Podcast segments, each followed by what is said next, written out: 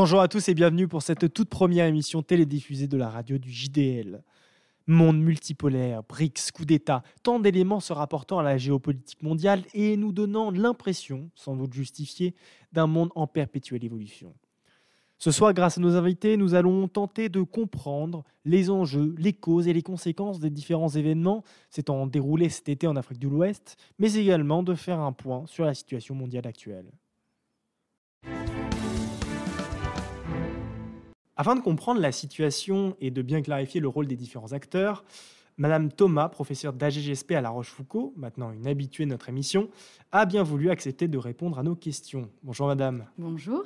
Alors, pourriez-vous, en premier lieu, nous expliquer ce que sont les BRICS et euh, quel est le poids réel de ce groupe?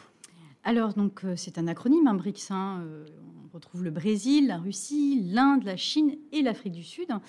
Un acronyme qui date des années 2000. Hein. le terme apparaît sous la, sous la plume d'un économiste britannique, Jim O'Neill, pour qualifier la situation de l'émergence à l'époque, c'est-à-dire des pays qui vont cumuler à la fois un PIB vraiment, euh, vraiment euh, rapide, une croissance rapide économique, une croissance économique rapide, pardon, et en même temps un vaste marché intérieur.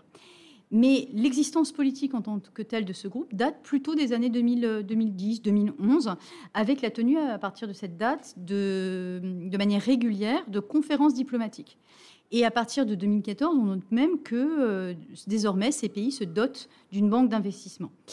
Donc, en ce qui concerne le poids réel de ce groupe. Euh, on peut voir que ces intentions euh, dès le départ, hein, donc c'est de peser euh, finalement sur la scène internationale en proposant une alternative en fait aux États-Unis notamment et, à leur domination.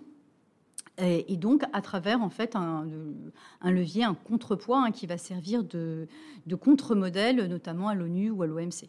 Alors justement, ce contrepoids, est-ce qu'on peut le comparer au G7 ou même à une organisation un peu plus contraignante telle que l'OTAN? Alors aujourd'hui, avec la tenue de conférences, comme je dit, de plus en plus régulières, par rapport au G7, il y a une vraie pertinence à, comparer euh, les BRICS. En revanche, pour l'OTAN, non, parce qu'il n'y a pas d'organisation permanente, en fait. Hein. Euh, voilà, il n'y a pas, d'institution à proprement parler. D'accord. Alors cet été, justement, les BRICS se sont réunis pour décider de l'arrivée de nouveaux membres. Euh, comment peut-on interpréter cela sur le plan politique? Est-ce que c'est une provocation, la formation d'un nouveau bloc opposé à l'Occident, ou simplement euh, un élargissement de leur communauté?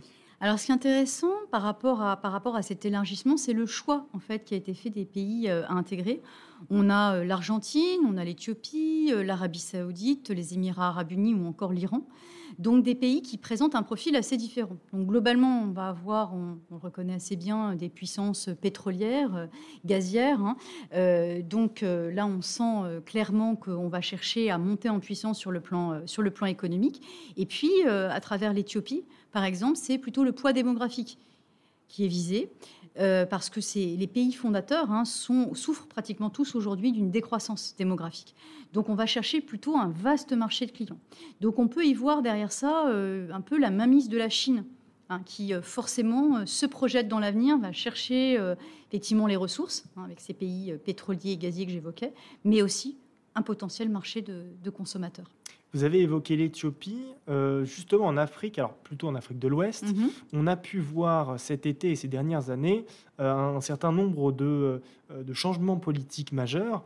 Et ces derniers temps, on parle beaucoup d'un acteur, la mhm. CDAO. Mhm. Qu'est-ce que la CDAO Alors, la CDAO, c'est une institution qui est déjà assez ancienne. Hein. C'est la communauté économique des États de l'Afrique de l'Ouest. C'est ancien parce qu'en fait, ça a été créé en 1975.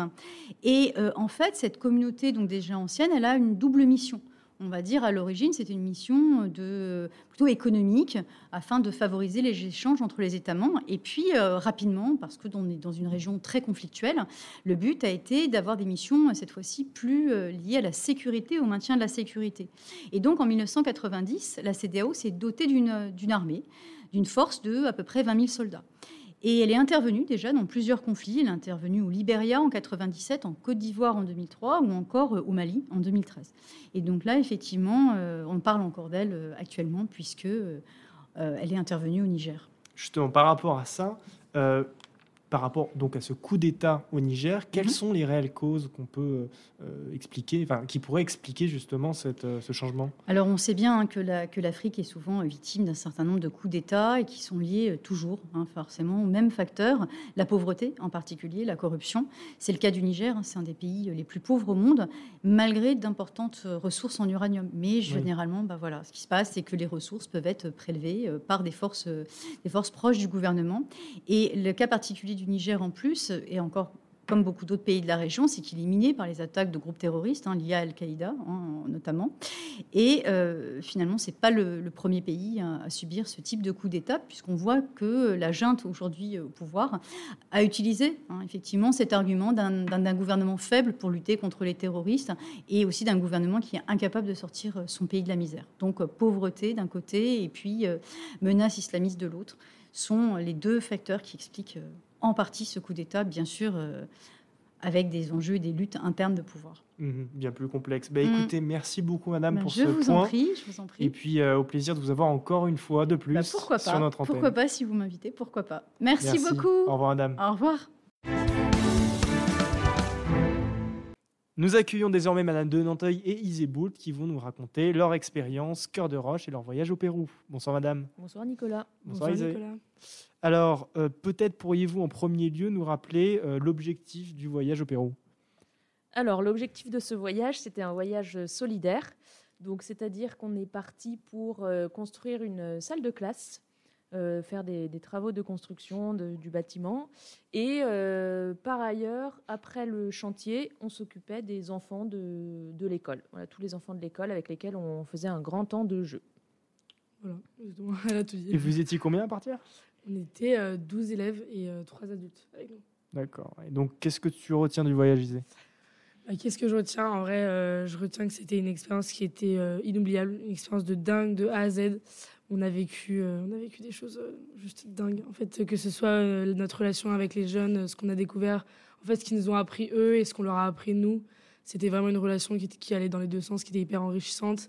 Et même le savoir-faire qu'on a appris des, ouvriers péruviens, c'était dingue. Tellement de choses, en fait, qu'on était, enfin, on se sentait hyper ignorant quand on est arrivé au Pérou. Et en fait, on a appris tellement de choses d'une autre culture. C'était que dingue. Vous avez la même sensation? J'ai exactement la même sensation. Euh, Au-delà du vocabulaire de chantilly en espagnol que, que j'ai appris euh, puisque j'avais fait allemand, euh, et ben effectivement, euh, c'était une expérience humaine euh, très très riche. Et donc pour, pour nous les adultes, on a eu le lien avec les enfants, le lien aussi avec les adultes sur place, mais aussi avec ceux qu'on appelle les petits cœurs, c'est-à-dire les élèves de la Roche ça, avec qui on est parti et avec qui on a vraiment noué une relation bah, très, un, un peu différente en fait de, de- de celle qu'on a au quotidien. Euh, alors on n'est pas devenus les meilleurs amis du monde, hein, mais, euh, mais c'est vrai que ça permet de voir les élèves dans un, dans un autre contexte, euh, agir un peu différemment, de les voir euh, au quotidien et, et du coup d'apprécier beaucoup plus, je trouve, les Ouais. moments qu'on partageait. Parce qu'on a beaucoup ri, en fait. Et, Ouais. et on a vraiment passé des, des très, très bons moments tous ensemble. voilà, Enfin, c'était c'était vraiment génial. C'était Ouais, je incroyable. pense que le voyage n'aurait pas été le même si ça n'avait pas été ce groupe. genre. Et justement, vous aimeriez recommencer, même sans ce groupe?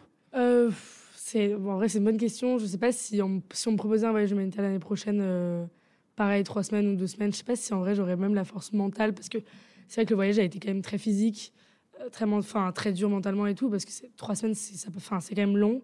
On se levait tôt, on finissait nos journées tard et on avait beaucoup de boulot en physique là, pendant la journée. Du coup, est-ce que je, commence, je recommencerai l'année prochaine? Si on me proposait Je pense pas. Peut-être dans plusieurs années, euh, refaire de l'humanitaire, pourquoi pas, parce que c'était juste incroyable comme expérience. Mais peut-être pas euh, là directement, euh, juste après.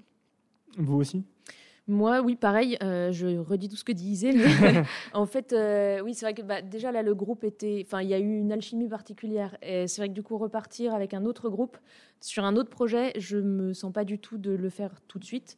euh, parce qu'il y a quand même un, un petit deuil à faire de. Ouais. de l'expérience euh, de l'expérience assez incroyable qu'on a eue et puis par ailleurs euh, bah, professionnellement là pour l'instant c'est pas pas du tout euh, possible ça ne rentre pas dans les cases dans, dans le dans l'emploi du temps mais mais pourquoi pas d'ici quelques années recommencer voilà mais je pense qu'on peut pas faire deux sessions de suite parce que c'est- déjà c'est très prenant et puis surtout euh, il faut le temps de se de, de- de se remettre quand même de, de tout ça et de bah, de, de savourer les souvenirs, de les apprécier. Et je pense qu'on le fait mieux Mm. quand on a le temps de le faire. Voilà. Ouais, sinon, d'un point de vue plus pratique, euh, où est-ce que vous logiez? Est-ce que vous avez fait des visites? Est-ce que vous avez fait autre chose? Alors, ben, on logeait dans des salles de classe euh, Ouais. au sein même de l'établissement. Euh, donc, euh, bah, des salles de classe assez vétustes, hein, euh, avec Hmm. beaucoup de poussière euh, au sol, parce que les, hum, les vitres, euh, enfin les, les fenêtres n'avaient pas vraiment toujours de vitres. Ah oui. Euh, voilà. Euh, le- régulièrement, on s'enfermait dehors, donc il fallait récupérer la clé à l'intérieur avec un balai, mais les vitres avaient des, avaient des barreaux, donc enfin voilà, c'était Ah oui. très, très très sympathique. Mais donc voilà, on était logés de manière un peu euh, un peu spartiate, Mm. mais euh, Mm. mais on avait chacun un toit, un matelas, euh, un lit, euh, et donc euh, donc c'était euh, tout à fait euh, tout à fait acceptable, hein, voilà. Même pour les douches Ouais.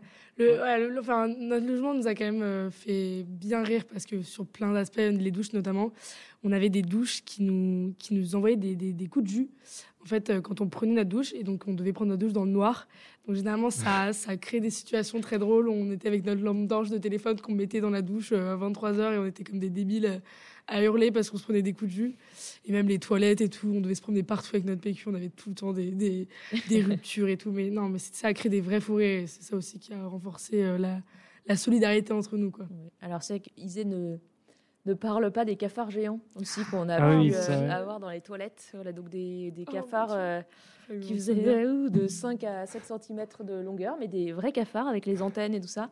Et donc, euh, qui se baladaient un peu partout. Donc, même quand on faisait euh, des cache-cache avec les enfants le, le soir dans la Oh. nuit, parce qu'il faisait nuit à Mhm. 17h, Ouais. bah, quand on s'allongeait, euh, il pouvait arriver qu'on s'allonge à côté d'un cafard. Et donc, dans les douches aussi, effectivement, il y avait ces fameux cafards. Et donc, dans le noir, quand on voyait un truc furtif euh, sur le mur, on savait ce que c'était, donc on Ouais, se dépêchait. Euh, quand on avait de l'eau chaude, parce qu'on n'a pas toujours eu de l'eau chaude aussi. Non, non. Donc, on se dépêchait de sortir de la douche. Et... Parce Et que voilà. là, vous parlez des enfants, ils dormaient aussi euh, dans l'établissement? Non, on avait les enfants ne, ne dormaient pas dans l'établissement. Ils partaient vers euh, 19h, Ouais, ça 18h30. dépendait, ouais, ouais, ouais. 19 heures.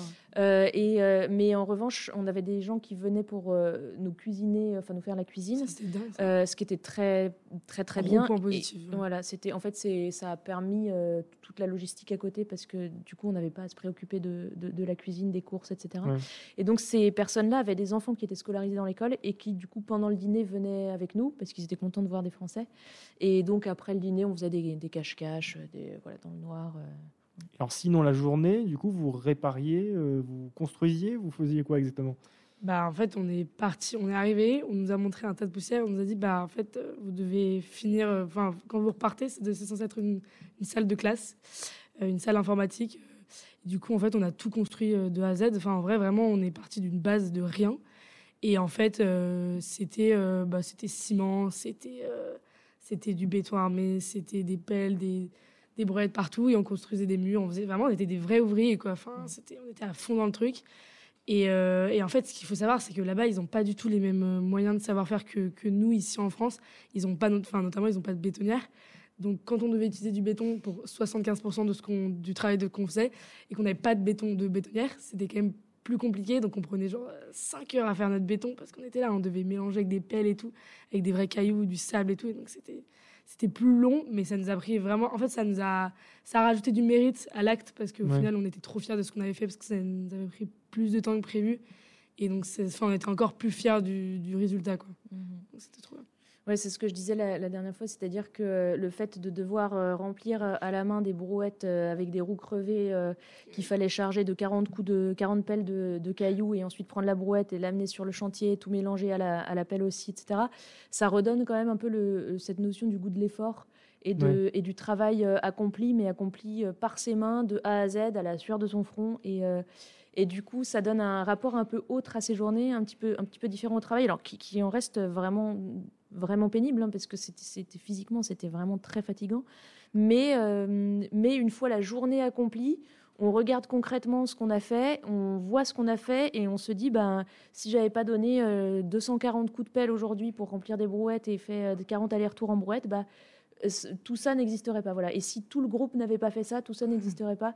Et du coup, euh, c'est vrai que du, tas de sable qu'on voyait euh, au- bah, au béton armé euh, qu'on a vu à la fin, c'était incroyable parce que le, le- le tas de sable est devenu béton armé euh, grâce, à, grâce au groupe. Et ça, c'était c'était génial. C'est vraiment un jeu de la chose. ouais. Ouais. Ouais, c'était vraiment un jeu collectif, genre de A à Z, on, a, on, était- on a- on était vraiment soudés. Mm. Il n'y avait jamais ce truc de euh, il y a quelqu'un qui faisait rien ou euh, c'était vraiment toujours euh, l'un. Enfin, on peut pas faire quelque chose sans l'autre, quoi. Donc, euh. Vous aviez quand même des professionnels pour vous aider un peu ou vous indiquer? Quand même, on avait des ouvriers avec nous euh, qui ont été là. Alors, en fait, ce qui était drôle, l'anecdote quand même qui est drôle, c'est que ils étaient là avec nous euh, une grosse partie. Enfin, ils ont fait quoi, une semaine et demie avec nous, deux Ouais, semaines. près, ouais, ouais.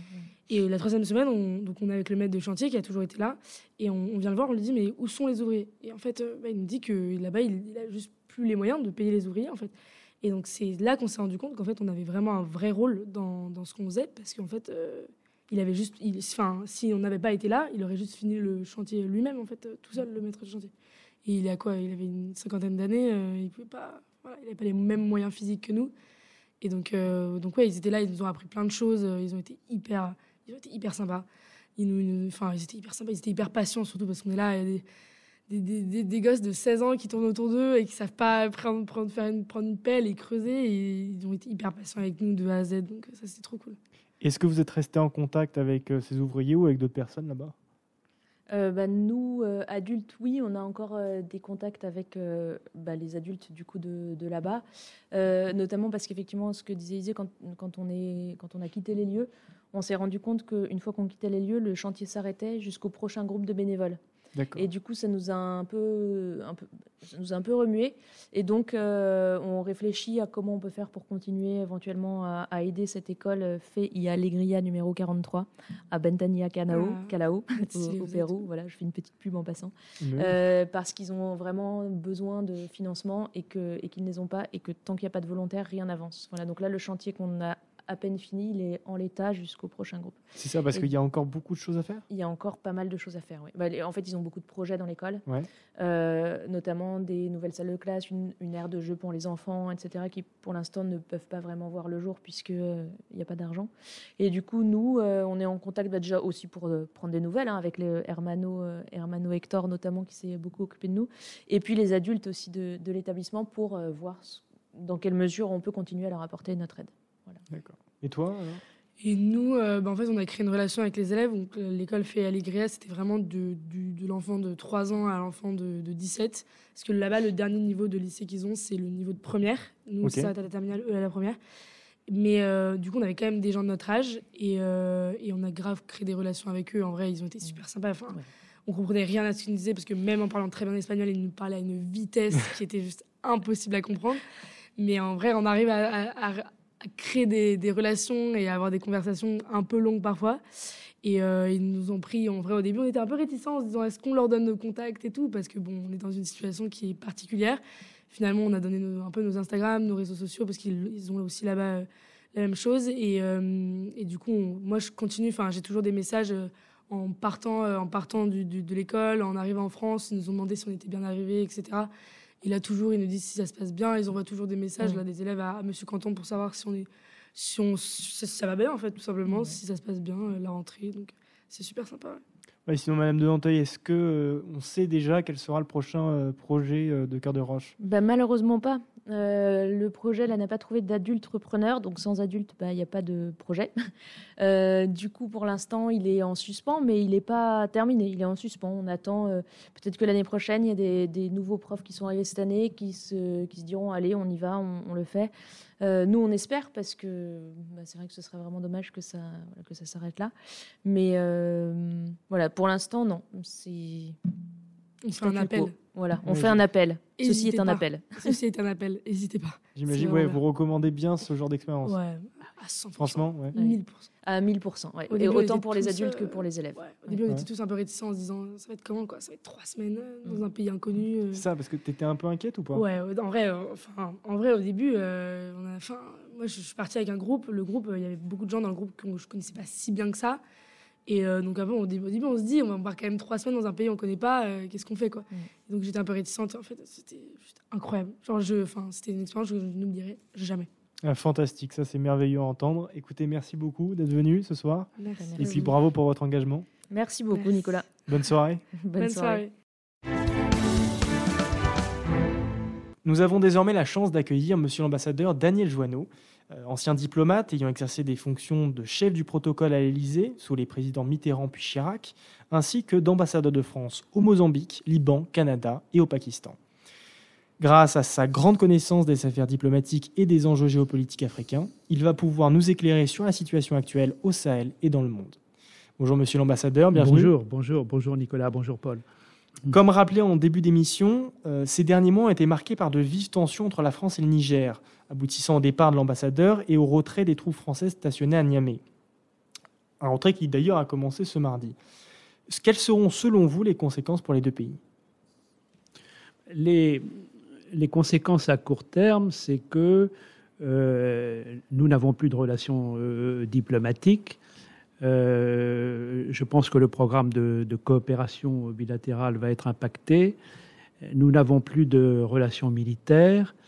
Euh, l'armée française ne participe plus au combat contre les mouvements euh, djihadistes qui viennent du nord. L'armée nigérienne est seule face à ce danger islamiste. Et puis, nous formions les militaires, les cadres de, de l'armée nigérienne. Donc, tout ceci tombe à l'eau. Et euh, les autres Occidentaux n'ont pas été euh, invités comme nous à, quitter le pays. Euh, L'Union européenne est toujours là, les Américains sont là, parce que leur présence militaire leur est absolument indispensable dans, la lutte contre le djihadisme au, Sahel. donc, à court terme, le, Niger a voulu se passer d'un partenaire historique très important. Euh, voilà. Euh, ensuite, il va falloir que les putschistes montrent comment ils règlent les problèmes du pays. Parce que c'est très beau d'avoir renversé le président Bazoum et son gouvernement en les accusant de ne pas avoir su traiter les problèmes du pays. mais ces problèmes sont gigantesques. Le, régime précédent a, aussi été accusé de corruption. Et c'était à la fois un régime euh, élu démocratiquement, dans de très bonnes conditions. L'élection euh, présidentielle avait été observée par beaucoup d'étrangers et avait été jugée euh, régulière.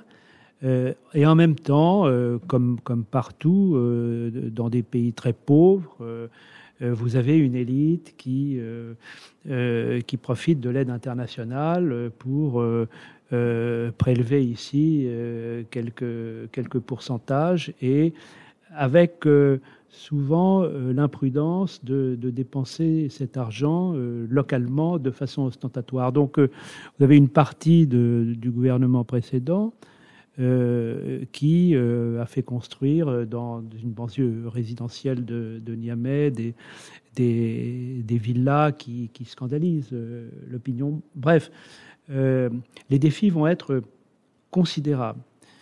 Deuxièmement, évidemment, la France se retirant, les autres partenaires du Niger vont occuper la place. Euh, on parle toujours des Russes et des, Chinois. il y a des pays partenaires et, euh, amis euh, de la France, comme le Maroc, qui, dans ces pays-là, ont eu depuis des années, au cours des dernières années, une diplomatie très, active. et la Turquie a été très présente. la Turquie, c'est vraiment le pays du BTP. avec des entreprises qui ont construit euh, dans tous ces pays des, mosquées, euh, des centres euh, religieux. Et tout ça est bien antérieur à la crise avec la France. Mais ni les Chinois, comme personnes physiques, ni les Russes, ceux qui sont au Niger, n'ont, je crois, comme nous, une curiosité, euh, un respect pour la culture, euh, pour l'histoire, pour les traditions euh, du pays. Vous n'avez pas du tout la même relation personnelle, sympathique et, de proximité entre un, Français, un coopérant français et son interlocuteur nigérien avec lequel il, il prépare un projet d'urbanisme ou de développement rural, et entre un technicien chinois et un Africain, et entre un Russe et un Africain. Là, je vous dis deux choses que j'ai vues sur place. Euh, et, donc, euh, je pense que ces pays vont, vont déchanter. Ce qui est essentiel, c'est de garder de toute façon un lien ne serait-ce qu'avec euh, les étudiants du Niger qui sont chez nous et qui, euh, dont, certains, on l'espère, euh, repartiront dans leur pays pour faire bénéficier le développement économique de leur pays de la formation universitaire reçue en France. Et donc vous ne pensez pas que les potentiels autres pays qui pourraient prendre la place de la France dans le pays, dans le Niger, auraient la même capacité à gérer et à aider le pays dans ces, dans ces points euh, précis au niveau de l'éducation, au niveau de... À mon avis, ils, n'auront pas la panoplie euh, d'outils de coopération que nous, que, que, nous avons.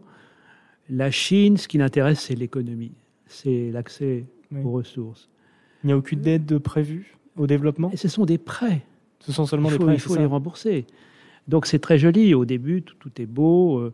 le, le, stade euh, offert entre guillemets par euh, les Chinois, construit par eux, avec pas un seul ouvrier africain. Il faut voir ce que sont les, les chantiers chinois en Afrique. Il n'y a que des Chinois sur le chantier. Ils ne créent aucun emploi. Ensuite, on inaugure, on donne le nom du président euh, ou d'un ancien président au, stade. Tout le monde applaudit bien fort. Puis après, on s'aperçoit qu'il faut rembourser, que, que c'est un prêt. Mm-hmm. Donc, euh, il y a une période un peu de, griserie générale et euh, il est très possible que les choses changent. Donc, en définitive, si on résume, euh, le départ de la France et la, rupture de ses relations diplomatiques avec le Niger aboutirait donc à une, réelle perte pour le pays et dans, les domaines de l'éducation, dans les domaines de la construction? Franchement, oui, oui, oui. Dans tous les domaines ou simplement dans ces cas précis? Est-ce que les autres pays peuvent quand même tout de même soutenir économiquement le pays? Dans le domaine militaire, nous avons aidé leur armée nationale à être plus performante contre le terrorisme. Mais est-ce que ça, d'autres puissances pourraient le faire à notre place? Bah, Les Chinois ne le font pas, ils ne sont pas intéressés par la coopération militaire. Les autres Occidentaux vont être extrêmement échaudés par euh, ce qui nous arrive. Les Turcs ne le font pas. Et les Russes, c'est Wagner, avec les dérives que, que nous connaissons. Autrement dit, soyons patients. Euh, ils ont voulu que nous partions, nous partons, mais restons très attentifs à ce qui se passe. il y aura peut-être des, signaux euh, faibles euh, d'un désir de reprise de relations. Il y aura un jour une reprise des relations avec la France. On ne commencera peut-être pas par les relations diplomatiques, mais il peut y avoir d'autres modes d'échange qui se, développent. Et, voilà, donc euh, c'est un immense gâchis. Euh, pour nous, évidemment, euh, c'est très désagréable. Et pour eux, c'est un immense gâchis. Voilà. Ce coup d'État, alors vous avez rappelé, vous avez évoqué justement le cas du Mali et de, du Burkina Faso. ce coup d'État au Niger arrive après celui de ces deux pays où la France s'est retrouvée dans un cas de figure assez similaire. Euh, peut-on voir cela comme un basculement de l'ordre euh, politique euh, actuel en Afrique de l'Ouest? Oui. Clairement? Oui. Est-ce est qu'on a des chances de revoir celui qu'on a pu connaître ces dernières décennies? Non. mais je, crois que basculement, bon, c'est un mot fort, mais, mais en effet, euh, c'est un, changement profond de, la relation entre ces pays et, et, nous. Et beaucoup de gens disent qu'il faut repenser la politique africaine, mais ils ne disent pas de quelle façon il faut le faire. Donc, euh, euh, il y a beaucoup de critiques sur la politique ancienne, mais pas beaucoup de, pas beaucoup de propositions. Attendons de voir ce qui se passe dans ces pays. Soyons patients. Euh, respectons leur euh, rythme, respectons leurs évolutions, et puis un jour viendra où ils reviendront vers nous. Ça, j'en suis absolument euh, convaincu. mais le jour où ils reviendront vers nous, acceptons la concurrence. acceptons de, de, ne plus avoir dans certains secteurs une, position dominante. Par exemple, c'est vrai qu'il y a eu pendant longtemps euh, des priorités accordées euh, aux entreprises françaises lors des, grands appels d'offres euh, d'équipement des, capitales, des, grandes métropoles africaines francophones. Souvent, les marchés ont été réservés à des sociétés françaises. Mm-hmm. ce qui a nourri chez, chez nos concurrents, évidemment, des frustrations et nos concurrents ont certainement euh, remonté l'opinion locale contre nous avec ce, type euh, d'exemple. Donc, euh, quand nous reviendrons, nous devrons accepter d'être, au fond, un partenaire parmi d'autres et non plus le partenaire historique, principal, l'ancienne puissance coloniale. Il, faut, il faudra accepter ça.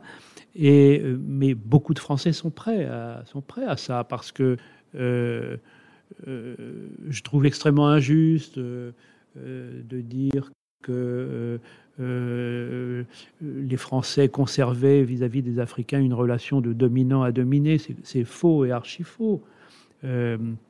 Les coopérants français en Afrique sont vraiment à la disposition des Africains. voilà, ils, veulent de nous, nous sommes là. Ils ne veulent plus de nous, nous partons. mais nous devrons vraiment être à l'écoute de, leur, de leurs souhaits. Il faut faire ce qui leur est utile et l'utilité, elle, est jugée par eux. Euh, on a peut-être eu, mais là je vous parle d'un passé plus, plus lointain, euh, après l'indépendance, euh, les années 60, les années 70, moi j'ai connu en Guinée les années 80. Euh, il y avait en France une, telle expertise de, l'Afrique, des bureaux d'études, des universités, des entreprises qui avaient travaillé en Afrique pendant toute la période coloniale et qui se sont retrouvés euh, du jour au lendemain avec des interlocuteurs complètement nouveaux, qui étaient des États devenus indépendants, mais toute l'expertise des ingénieurs des techniciens était là. Ingénieurs agronomes, techniciens miniers, euh, technicien du bâtiment, spécialiste de réforme administrative, formidable potentiel à Paris et en France. Et nous avons eu tendance à leur proposer sans arrêt, sans arrêt, sans arrêt ces expertises. Et les Africains disaient oui, puisque c'était gratuit, puisque c'était mhm. entièrement pris en charge par le budget du, ministère de la Coopération. Euh, nous avons eu pendant très longtemps une politique de l'offre en matière de coopération et, c'est sûr que notre future politique doit être plus que jamais une politique de la, de la demande. Donc, que voulez-vous, monsieur le ministre? En quoi est-ce que nous pouvons vous être utiles? Et puis, à ce moment-là, on voit ce qu'on peut faire. Vous voyez, il faut un peu renverser les choses.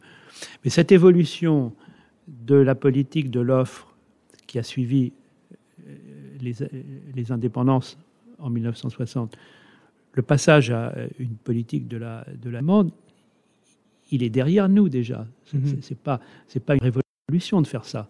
On, le fait, on le fait déjà. Alors, vous avez évoqué dans votre réponse à, cette question que euh, l'ordre qu'on a pu connaître ces dernières décennies en, en Afrique de l'Ouest ne pourrait pas être rétabli. Et justement, la CDAO avait promis une riposte militaire et avait lancé un ultimatum à la junte actuellement au pouvoir euh, à Niamey. Est-ce que, euh, enfin, pourquoi n'assistons-nous à aucune, euh, aucune tentative de renversement du pouvoir en place? Alors, euh, l'ordre, peut être rétabli. Mais en même temps, à juste titre, vous avez parlé de basculement, et je crois qu'effectivement, on a un nouveau paysage politique qui a un impact très fort sur les relations avec la France mais euh, on peut espérer que l'ordre euh, constitutionnel soit, soit rétabli dans tous les pays où il y a eu des putschs, et on peut espérer qu'un jour il y aura euh, des élections, des civils au pouvoir. tous ces militaires annoncent un jour ou l'autre une transition qui est toujours trop longue, on fait pression pour raccourcir, etc. Alors, la, la CDAO, vous, connaissez cette organisation régionale, et, et les pays démocratiques de la CDAO, euh, la Côte d'Ivoire, euh, le Sénégal, euh, le Nigeria, qui est le, grand frère anglophone de, tous ces pays francophones, la CDAO a condamné immédiatement le putsch de Niamey et a pris des sanctions. et comme toujours, les, sanctions économiques, financières, commerciales frappent la population autant que les, que les dirigeants. Et euh, du coup, quand euh, les dirigeants de la CDAO, euh, un peu entraînés par le président du Nigeria, ont agité la menace d'une intervention militaire africaine au Niger pour déloger les putschistes et rétablir le président Bazoum, les opinions de, ces pays démocratiques euh, ont, commencé à réagir très, très, très vite et très, et très vivement. Au Sénégal, euh, il y a eu euh, tout d'un coup une prise de position de plusieurs partis politiques et de la presse en disant c'est une aberration de s'engager, d'engager des soldats sénégalais au Niger pour bon. et puis même chose au Nigeria, qui était très démocratique, immense pays, et là, euh, au fond, le président du Nigeria euh, a été repris en main par son opinion euh, intérieure, qui a refusé toute implication militaire du Nigeria, etc. Et puis, naturellement, les, autres pays putschistes, c'est-à-dire le Mali, la Guinée, le Burkina, et ont tout de suite dit, mais si les, si les armées de la CDAO euh, pénètre en territoire euh, nigérien, nous considérons que c'est une agression contre notre, notre propre pays, contre la Guinée, contre euh, le Mali et contre le Burkina. Et du coup, la CDAO a, renoncé à l'option militaire, qui aurait été évidemment terrible, qui aurait embrasé la région. mais elle s'est déconsidérée, la CDAO.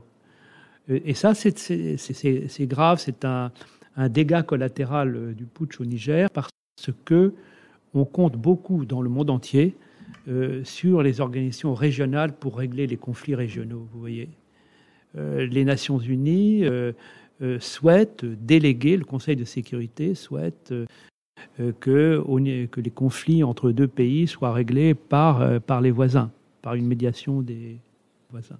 Entre les annonces des BRICS et ces changements radicaux en Afrique de l'Ouest dont on vient donc de, parler, sans oublier le conflit ukrainien qui préoccupe beaucoup en ce moment et les tensions en Asie du Sud, notamment entre la Chine et Taïwan, mhm. sommes-nous en passe de voir naître un nouvel ordre mondial? Oui. Euh, oui, parce que l'ordre mondial euh, construit euh, après la Deuxième Guerre mondiale, Organisation des Nations Unies et son Conseil de sécurité, Fonds monétaire international et Banque mondiale, puis Organisation mondiale du commerce. Les règles du jeu, les règles de vote, de participation aux activités de ces organisations sont fondamentalement remises en cause par les pays du Sud qui n'existaient pas, puisque aujourd'hui nous avons 193 pays aux Nations Unies, il y en avait 54, je crois, au moment de la création des Nations Unies. Donc, c'est pays disent on n'était pas là. Euh, et quand nous avons adhéré les uns après les autres aux Nations Unies moment de nos indépendances euh, respectives, euh, vous nous avez demandé d'adhérer les yeux bandés à tout ce qui avait été décidé avant nous et à cette charte des Nations Unies qui avait été négociée alors que nous n'existions pas. Donc nous voulons revoir tout ça. Alors, revoir quoi? Revoir la composition du Conseil de sécurité. Donc beaucoup de pays disent pourquoi? Est-ce qu'on a toujours la France, euh, l'Angleterre, ancienne puissance euh, coloniale, euh, la Chine, la Russie, les États-Unis et pourquoi est-ce que l'Inde n'a pas de siège permanent? Pourquoi est-ce que le Nigeria n'en a pas? Pourquoi est-ce que l'Afrique du Sud n'en a pas Etc. Donc, il y a une demande d'élargissement du Conseil de sécurité que nous, Français, nous avons toujours soutenu. Nous avons dit, nous sommes d'accord avec euh, l'ensemble des pays du Sud. Il est anormal que la composition du Conseil de sécurité ne reflète pas la composition euh, du monde. Euh, on est d'accord, mais c'est, ce sont les pays du Sud qui ne sont pas d'accord entre eux. Il y a des sièges de membres permanents et puis il y a des sièges de membres non permanents élus tous les deux ans. Membres permanents, on est vraiment, ça ne, ça ne bouge pas et euh, c'est ça qui les intéresse. Et là, vous avez une compétition.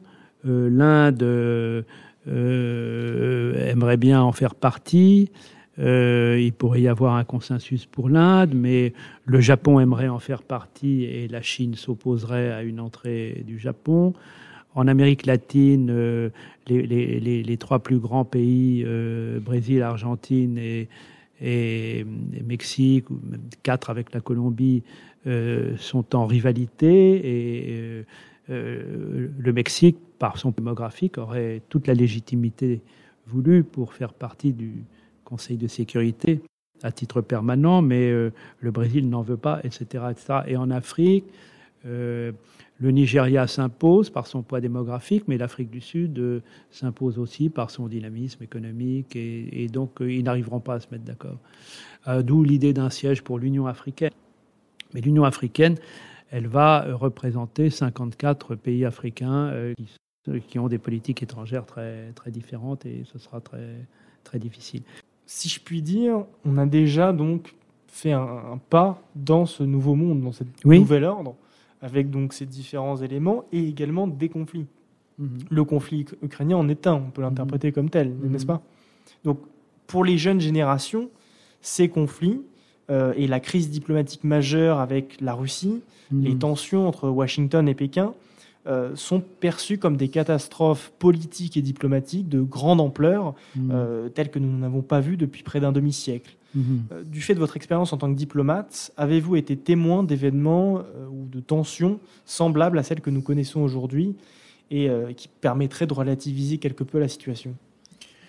On, ne peut pas relativiser. Oui, la réponse à votre question est oui, mais on ne peut pas relativiser la situation en Israël depuis trois jours. ça, ça, ne ressemble à rien d'autre. Pour finir sur un sujet un peu différent, euh, plutôt une question d'orientation. Euh, vous avez, comme on l'a rappelé en début d'émission très brièvement, euh, exercé un grand nombre de postes différents en tant que diplomate, et ce, dans de nombreux pays différents. quel conseil donneriez-vous à un adolescent qui voudrait s'engager dans une carrière diplomatique? Alors, c'est un métier qui va être passionnant dans les, dans les 20-30 ans qui viennent. Pourquoi? Parce que bien sûr, il y a des ONG, bien sûr, il y a des fondations, il y a des grands groupes euh, mondiaux qui jouent un rôle de premier plan dans les relations internationales. Mais les acteurs principaux euh, des relations internationales vont rester les États. Il y a un État. Euh, il y a un État au Niger, il y a un État au Burkina, il y a un État, les États. Et qui assure la liaison entre les États? Quel est le métier qui permet de... Ce sont, c'est la diplomatie. Donc, quand euh, c'est en ce moment, euh, eh bien, nous, avons un ambassadeur à Tel Aviv qui est au contact de tous les membres du gouvernement israélien, de, la société civile, et qui nous dit ce qui se passe. Euh, on a un consul général à Jérusalem qui, lui, est chargé des contacts avec les Palestiniens en Cisjordanie et à Gaza, et ils sont pour nous des sources pas seulement d'information, mais d'analyse et d'anticipation et de, prévision euh, extrêmement précieux. Et puis, quand vous parliez tout à l'heure de la construction d'un nouvel ordre international, ça va se discuter dans des enceintes, ce qu'on appelle des enceintes multilatérales, c'est les organisations internationales, aux Nations Unies, euh, et pas seulement au Conseil de sécurité. Quand on parle du Covid, on parle de l'Organisation mondiale de la santé. Quand on parle de transport aérien, on parle de l'Organisation de l'aviation civile internationale à, Montréal. Euh, les COP euh, climat, elles, permettent des avancées. La, COP 21 au, Bourget euh, en 2015 a, permis de, grandes avancées. et, ça va, et ça va continuer. Et chaque fois, ce sont des diplomates. Donc, leur rôle, ils vont être les diplomates français parce que c'est la France qui est membre permanent du Conseil de sécurité et, qui est très écoutée. Euh, même si nous avons des problèmes chez nous, nous sommes très écoutés. Nous sommes, le point de vue français intéresse, le point de vue français est attendu sur, sur tous les sujets. Et donc, euh, ils vont à la fois aider, euh, aider notre pays à mieux comprendre ce qui se passe dans le monde, à prévenir les conflits autant que possible, et puis a participé très activement à la construction de ce nouvel ordre international que, la majorité des pays appellent maintenant de, leur vœu, vous voyez. Bah, écoutez, merci beaucoup, monsieur l'ambassadeur, pour vos merci explications. À vous. Euh, Félicitations pour euh, euh, votre initiative. merci. Je, je, salue chaleureusement les élèves de, de La Rochefoucauld. Je, je suis à la disposition de tous. Je vous laisserai mes coordonnées si, s'ils veulent prendre un café pour, pour parler du métier de diplomate. C'est un métier formidable. Tout à fait. Euh, eh bien, écoutez, donc merci beaucoup. Et nous rappelons que vous avez publié aux éditions Plomb euh, Souvenir d'un chef du protocole et également, je crois, euh, Dictionnaire amoureux de la diplomatie. Absolument. Qui traite donc de. Eh bien, c'était pour moi une façon de présenter le métier de diplomate sous ses différentes facettes politiques, économiques, culturelles, etc et les outils de la diplomatie à travers mon expérience personnelle. Donc il y a pas mal d'anecdotes effectivement sur les postes que j'ai occupés. Ça, ça représente à peu près la moitié du dictionnaire amoureux de la diplomatie.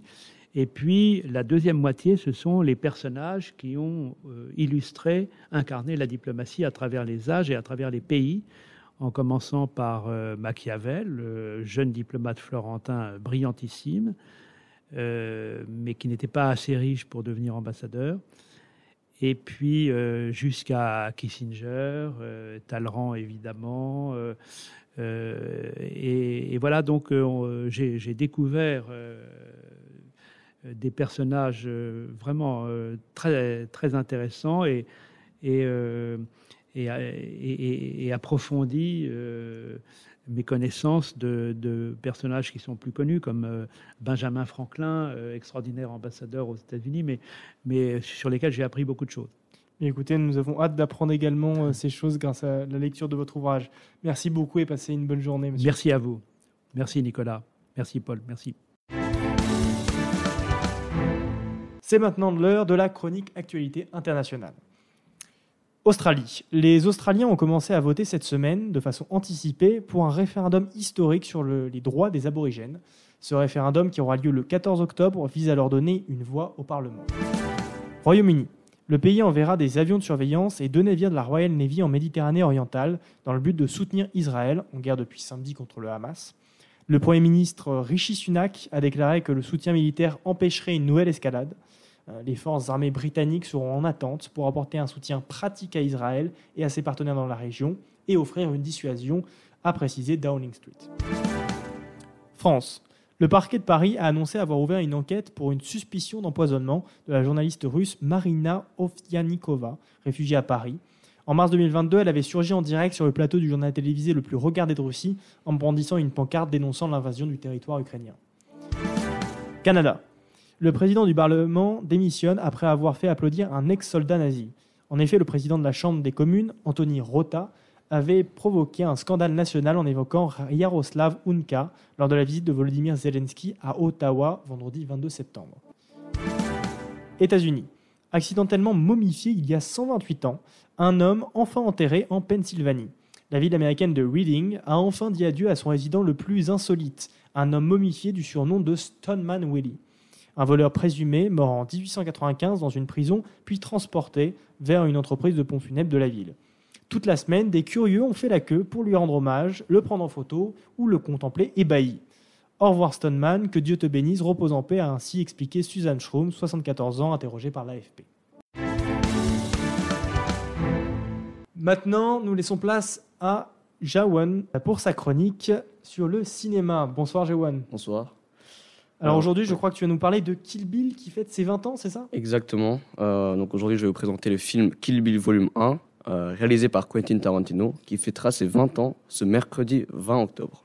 C'est volume 1, puisqu'il y a aussi le volume 2. En fait, c'était un, un, film euh, unique, donc volume 1 et volume 2 étaient ensemble, sauf que ça a été jugé trop long, donc ils, ont, ils auraient dû diviser en volume 1 et volume 2.